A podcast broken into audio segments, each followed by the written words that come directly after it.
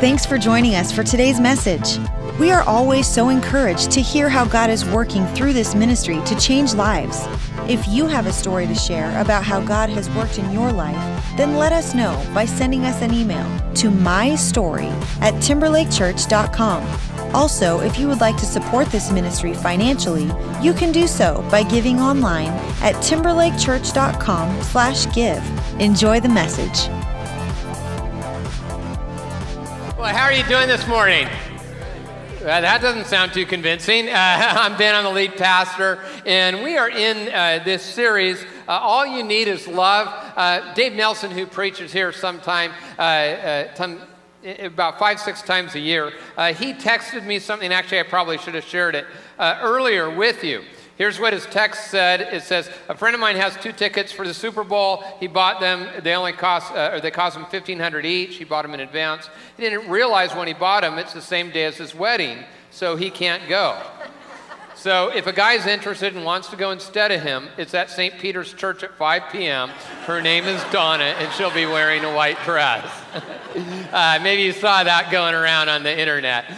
Well, we're going to have a little bit of fun today, and we're looking at love. And you say, well, love, that can seem so nebulous or maybe hard to grasp on for you. And so what we're trying to do is to bring some definition to it, and also that we could raise the level of enjoyment in our relationships, and then we honor God in the process. See, when we talk about love, we can feel, should I even need someone to teach me about this? We feel like we should be further along maybe than we are. It reminds me, this last week had a plumbing problem at my house. I have a sink that's really never worked right in the master bathroom. The stop doesn't work, and one of the handles comes off, and it leaks. And so I thought, hey, I'll replace the sink. Couldn't find just one, so I thought we'll replace both sinks in the master bathroom. And so I bought them and was going to do it, thinking about a plumber, but plumbers are way too expensive. And I thought, I'm a man, so of course I can do this. And so I work on it for several hours, and then let me fast forward 3 days.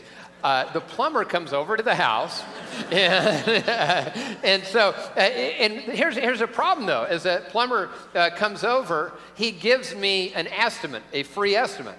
And he says, hey, it'll only cost you $450 and a kidney. And you can have these. And he can tell by the look on my face that I'm not happy. And this is just, there's no way I'm spending this much money. And then he said, what you really should do, he says, you don't need me. He says, just try it yourself. He goes, dude, any idiot can put in some sinks. Except for me. And when he said that, I'm like, oh, I should have been able to do this. Well, 1, I didn't know what I was doing, and 2, I didn't have the right tools. And when it comes to the love that we want, the love that God wants to give us and we express to others, oftentimes we don't know how to do it, and maybe we don't have the right tools to apply it to our relationships. And so as we look at this, I think it's important to understand that there's so many definitions of love, but there's only one that works. There's only one that is going to make our lives better, going to honor God, and energize our relationships. And I believe that that's God's definition. It says this in 1 John 4:7, dear friends, let us love one another, for love comes from God. If love comes from God, if he's a designer of this, then he knows how it should work. Well, we've been looking at a passage of Scripture, 1 Corinthians, in the Bible, and it's known as a love chapter because it contains this passage that I'm sure many of you, almost all of us, are familiar with. If this is your first time to church in your life, I'm sure you've heard this before. You've heard it at a wedding, you've heard it somewhere else. And notice the parts that are underlined, because that's what I'm going to focus on today. It says, love is patient, love is kind, it does not envy, it does not boast, it is not proud, it is not rude, it is not self-seeking, it is not easily angered, it keeps no record of wrongs. Love does not delight in evil, but rejoices in the truth. And all those sort of the negative part, we're going to look at that next week. In fact, we're going to look at a biblical example and I've heard this from people, hey, we're just not good for each other. What do we do when we're not good for each other? And you know that God has an answer for that, for your life and your relationships. But then it goes on again to the part we are looking at. It always protects, always trusts, always hopes, always perseveres. Love never fails. Now, no one would deny this is a great passage of Scripture, but this is not just meant to be a sentiment of our heart. It's meant to be a goal for our lives. In fact, 1 Corinthians 14:1, it says, make love your aim. Now, that's great, but how do I apply that to everyday life? Today, as I promised last week, I'm going to focus in primarily on marriage relationship. I think dating as well, and really there'll be application all over. But I want to say, hey, what would it mean for us to apply this to a dating or a marriage relationship in particular? Because I believe these principles are effective because they're God's principles. It's His design for our life. Well, what's the first principle we learn in this passage? The first one is to be patient with each other's progress. If you're married, and I don't know at this service, there's probably more people at this service than some of our others even. How many of you are married? Go ahead and raise your hand. Okay, a lot of you. Now, I won't have you raise your hand for this because I don't want you to sleep on the couch. But when you got married, did you realize your spouse wasn't 100% perfect? You know, in fact, I asked people in the earlier services to raise your hand. And it's funny, when I asked that question, all the women raised their hand and all the guys were afraid to. So, the fact is, we know we married someone who is not perfect, and in many ways is just a work in progress. My wife, when we got married, she looked at me and she said, okay, you know, sort of a lump of clay, but I can turn him into something. And we think that, and we expect things to happen real quickly. But transformation is a lifelong process.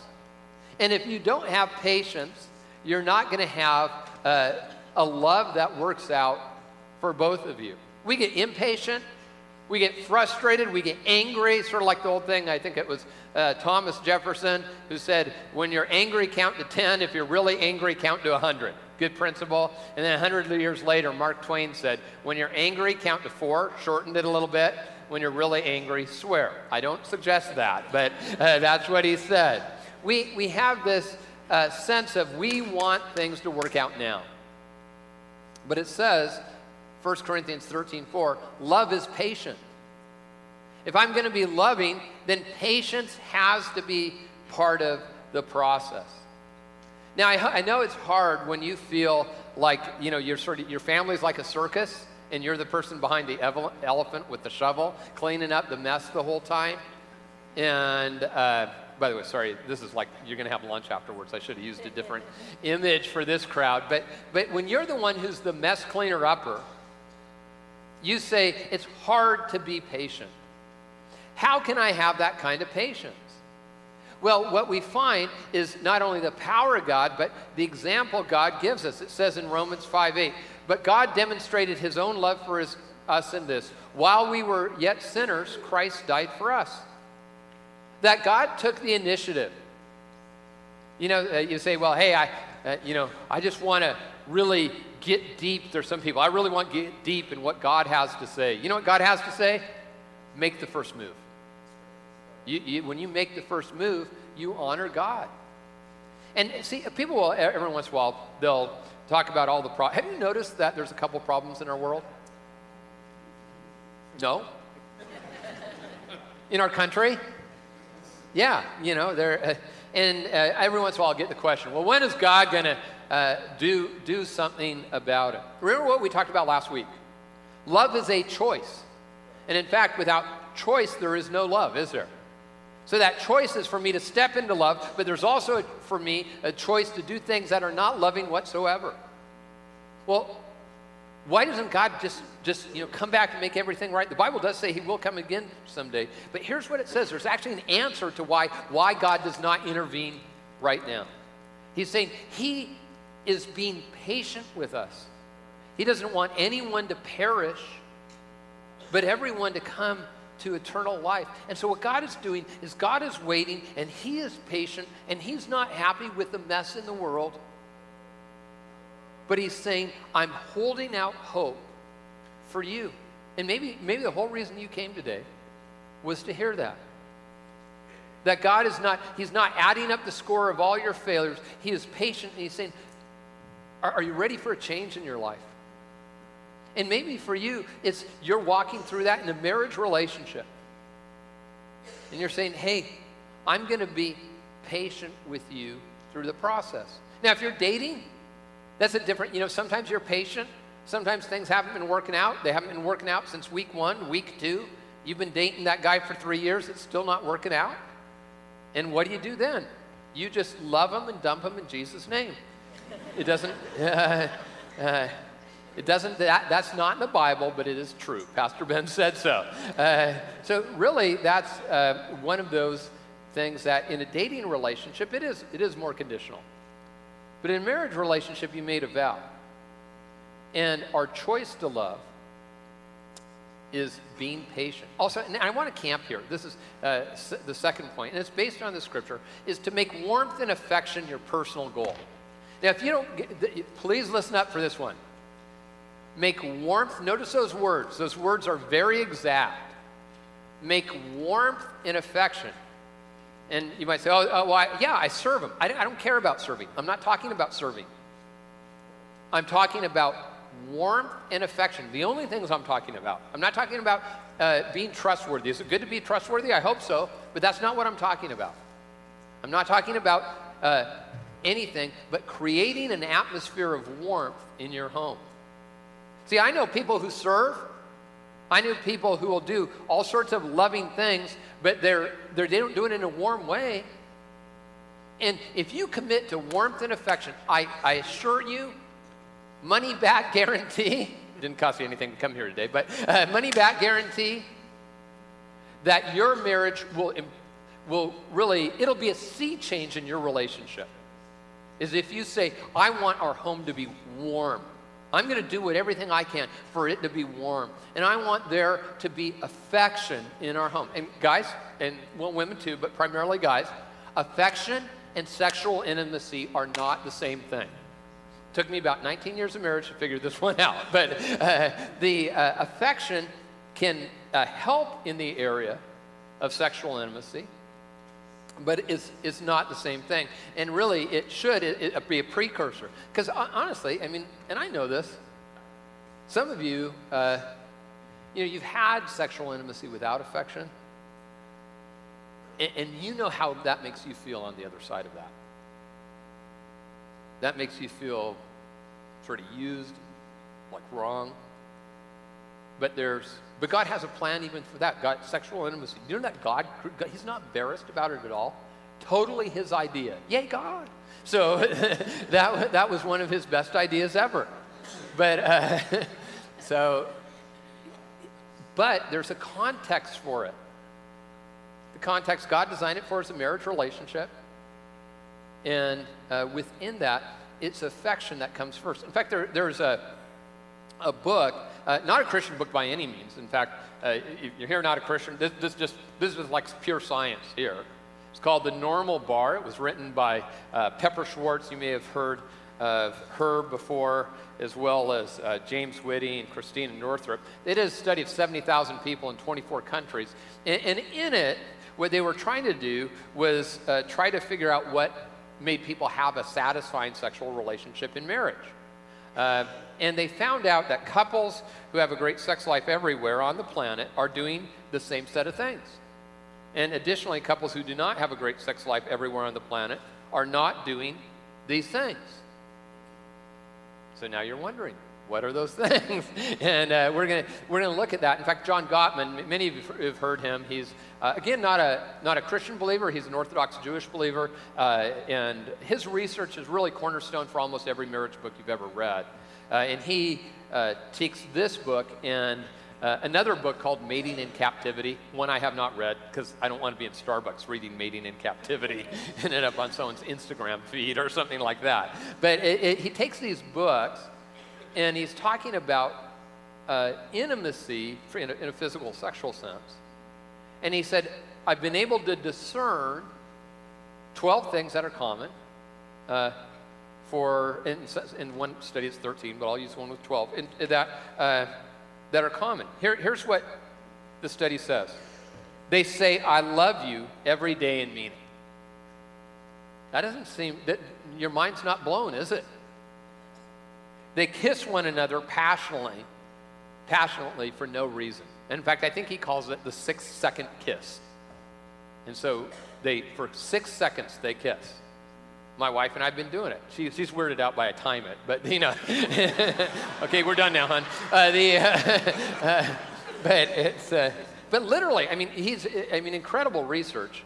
You probably heard that with 95% accuracy, he can tell in under 15 minutes whether people will stay married. Pretty interesting. They give surprise romantic gifts. They're physically affectionate even in public. They keep playing and having fun together. They cuddle. They make sex a priority, not the last item on a long to-do list. They stay good friends. They talk comfortably about their intimacy. They have weekly dates. They take vacations. They're mindful about turning towards one another. In short, they turn towards each other to connect emotionally and relationally, and then that affects how they interact physically. Did you notice anything about that list? That 10 of the 12 had zero really to do, maybe a little bit, but not much at all to do with any physical intimacy. That it's creating the environment for that to happen. So it starts with affection. By the way, both are important. I don't want it, this is, you know, the Bible's clear on this. I know sometimes we're a little, you know, weirded out to talk about it in church. In fact, you guys are being amazingly quiet right now. No one's talking or anything like that. I'm like, oh, did you raise your hand, sir? No, just kidding. But we're uncomfortable, but it's important. By the way, God cares about that part.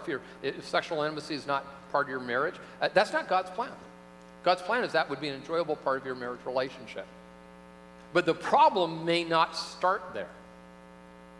The problem may be that warmth and affection. And in fact, that's what secular science would say the primary issue is. If you do those things, then you're going to have a satisfying relationship. Here's what happens, though, is sometimes we hurt each other. I know that's never happened in a relationship you've ever had. By the way, if you're new here, that's called sarcasm.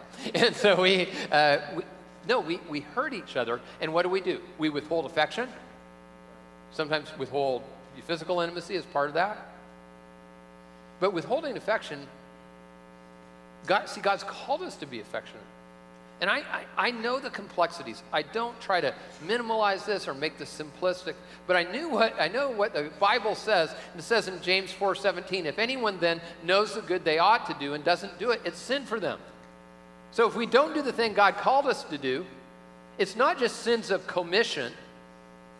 When we withhold love and affection, we're actually sinning, and in a marriage context, it's very, very clear that that should never be present. And if it is, and if you are not getting help right away, you're just doing the wrong thing, according to every scripture I've ever read. No gray area.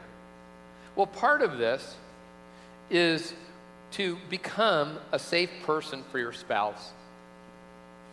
See, a safe person is someone who sees me on my worst day.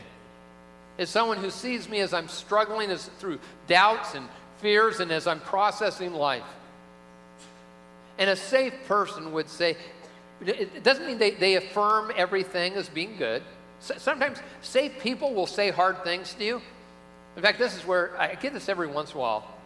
Oh, that person said something that was hard to me. That may be loving you. In fact, some people, you're making the same mistakes in your life over and over again because no one's ever said anything hard to you. And that hard thing that God would say to you, maybe through another person, would be the most redemptive thing. But it's saying, hey, I can say this is wrong, but I'm not saying you're wrong. And that's what a safe person is. It says in 1 Corinthians 13:7, it always protects. Love always protects one another. When we're a safe person emotionally, we ask questions and we listen for the answers. Questions like, how does that make you feel? What's your greatest need right now? How can, after maybe an argument, how can I do better next time? Now, some of us desire people to ask us those questions, but again, 1 Corinthians 13, it's not about what we need from everyone. We want that, but it's really about our assignment, what we're to do. And a part of that assignment, number 4, is decide each day to believe the best. This is where we say, hey, I'm going to believe the best about you and about our relationship. See, oftentimes, here's what happens is, I think honestly, as I talk especially to married couples, you've set the bar too low and you expect too little. You said, okay, you know, we'll try not to fight too much, try not to have an affair, try to, you know, have some intimacy every once in a while. And it's like, is that it? But what God wants is the best, that it would be a life-giving relationship. In fact, in many ways, the scripture uses marriage as a representation of what it's like to be united with God. Sort of that caring and that concern and that safety and that intimacy. And see, oftentimes what happens is life gets in the way. We make mistakes, we sin, and we struggle, and so we settle for something less. The scripture says this. It says, 1 Corinthians 13:7, is that love always trusts. And now, see, here's the part that's important about that. When it talks about trust in the Bible, you can say, well, how can I trust someone who's hurt me over and over again? Trust in the Bible is pretty much exclusively reserved for God.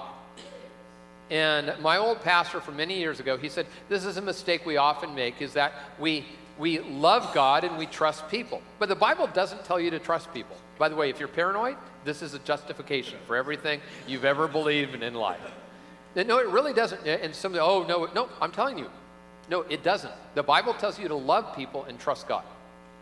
And the reason why some of you, your relationships haven't worked out is because this is one principle you've gotten wrong. And see, when I trust God and I know He's going to make all things right and I trust Him, then I can love you even if you fail me.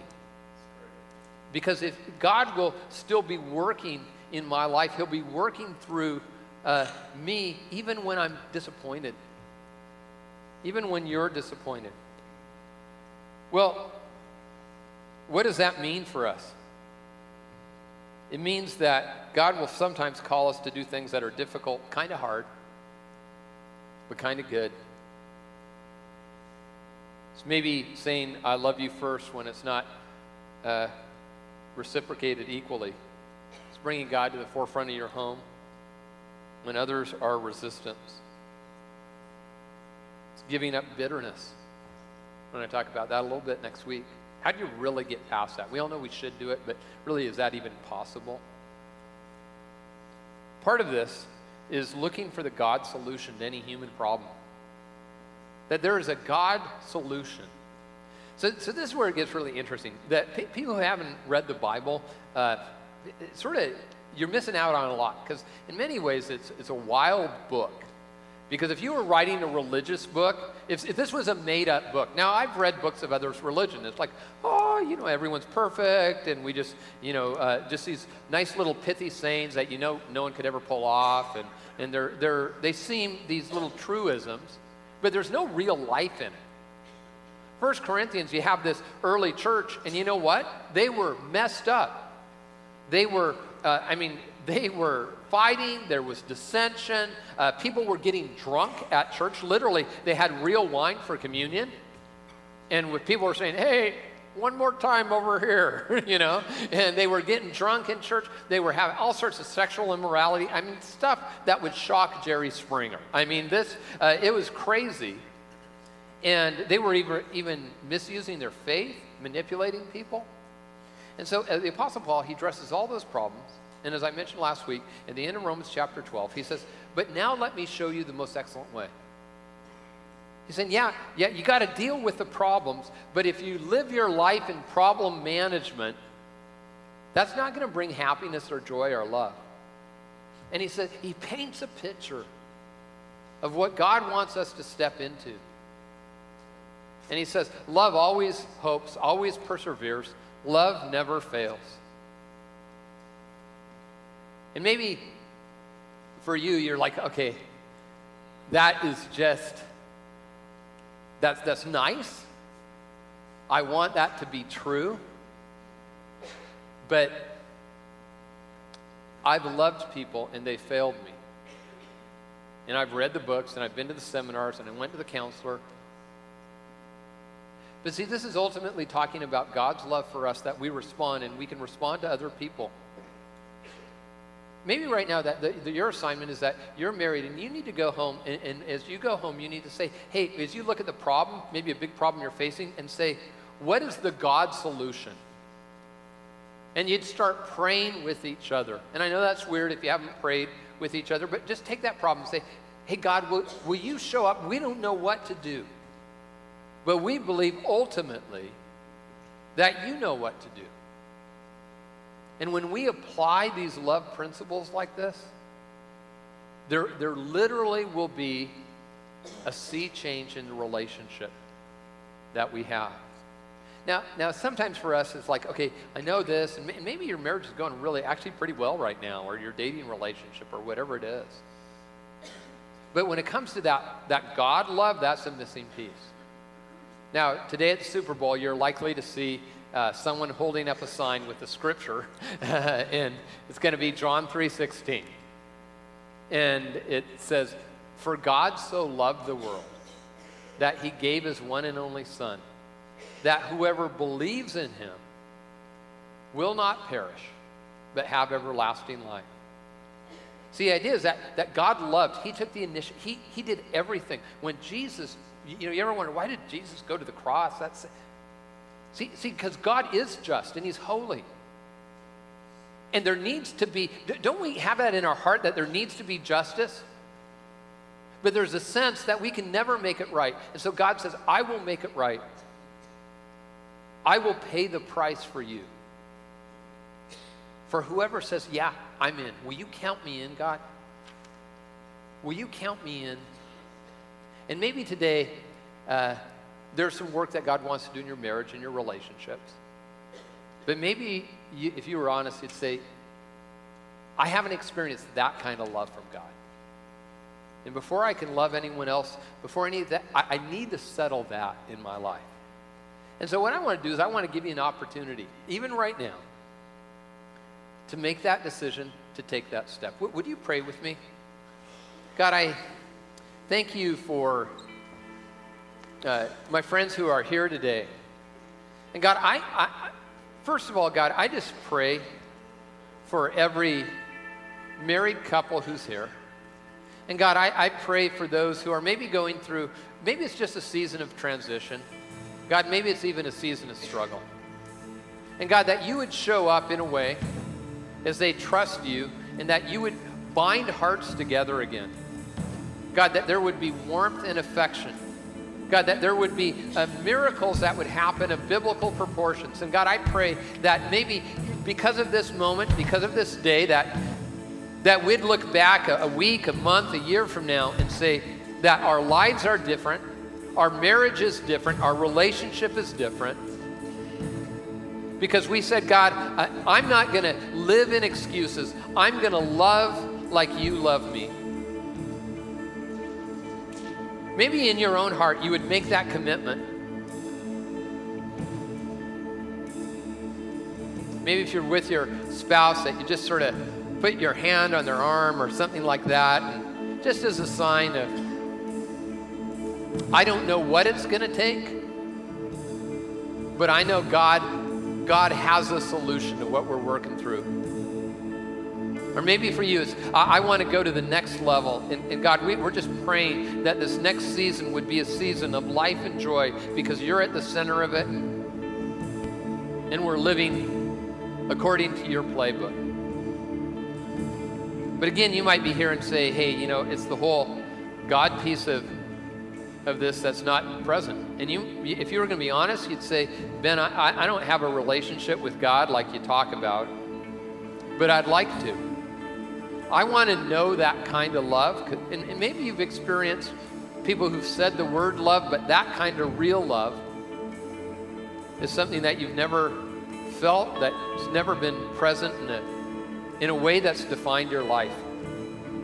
And that happens when we receive God's love for us. And you would say something like this today. And you pray silently I'll pray out loud. I'm not going to call you out or embarrass you, but you say something like this: God, I'm saying yes to your love. I'm saying yes to your forgiveness. God, I'm saying yes to your leadership in my life. And God, from this day forward, I want to follow you as best as I know how. And God, I pray that you'll give me strength where my strength runs out.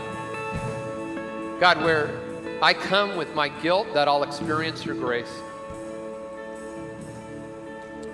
And I just make this decision to say yes to you, Jesus. And the scripture says when we make that decision, that we can know that God is not only with us, but he's for us. And he'll be with us in this life and in the next. And heaven is a real place because God has created you. You know, that sense of there must be more than this life. That's because God has created you for eternity. And he wants you to be with him. God, I thank you for our time together. I thank you for my friends who've even made that decision to say yes to you today. Lord, we ask that we would not only know your love, but God, that we would live in that, starting today. We pray this in Jesus' name. Amen. Thank you for listening to the Timberlake Church podcast. Stay connected with us by visiting timberlakechurch.com or follow us on Twitter or Facebook.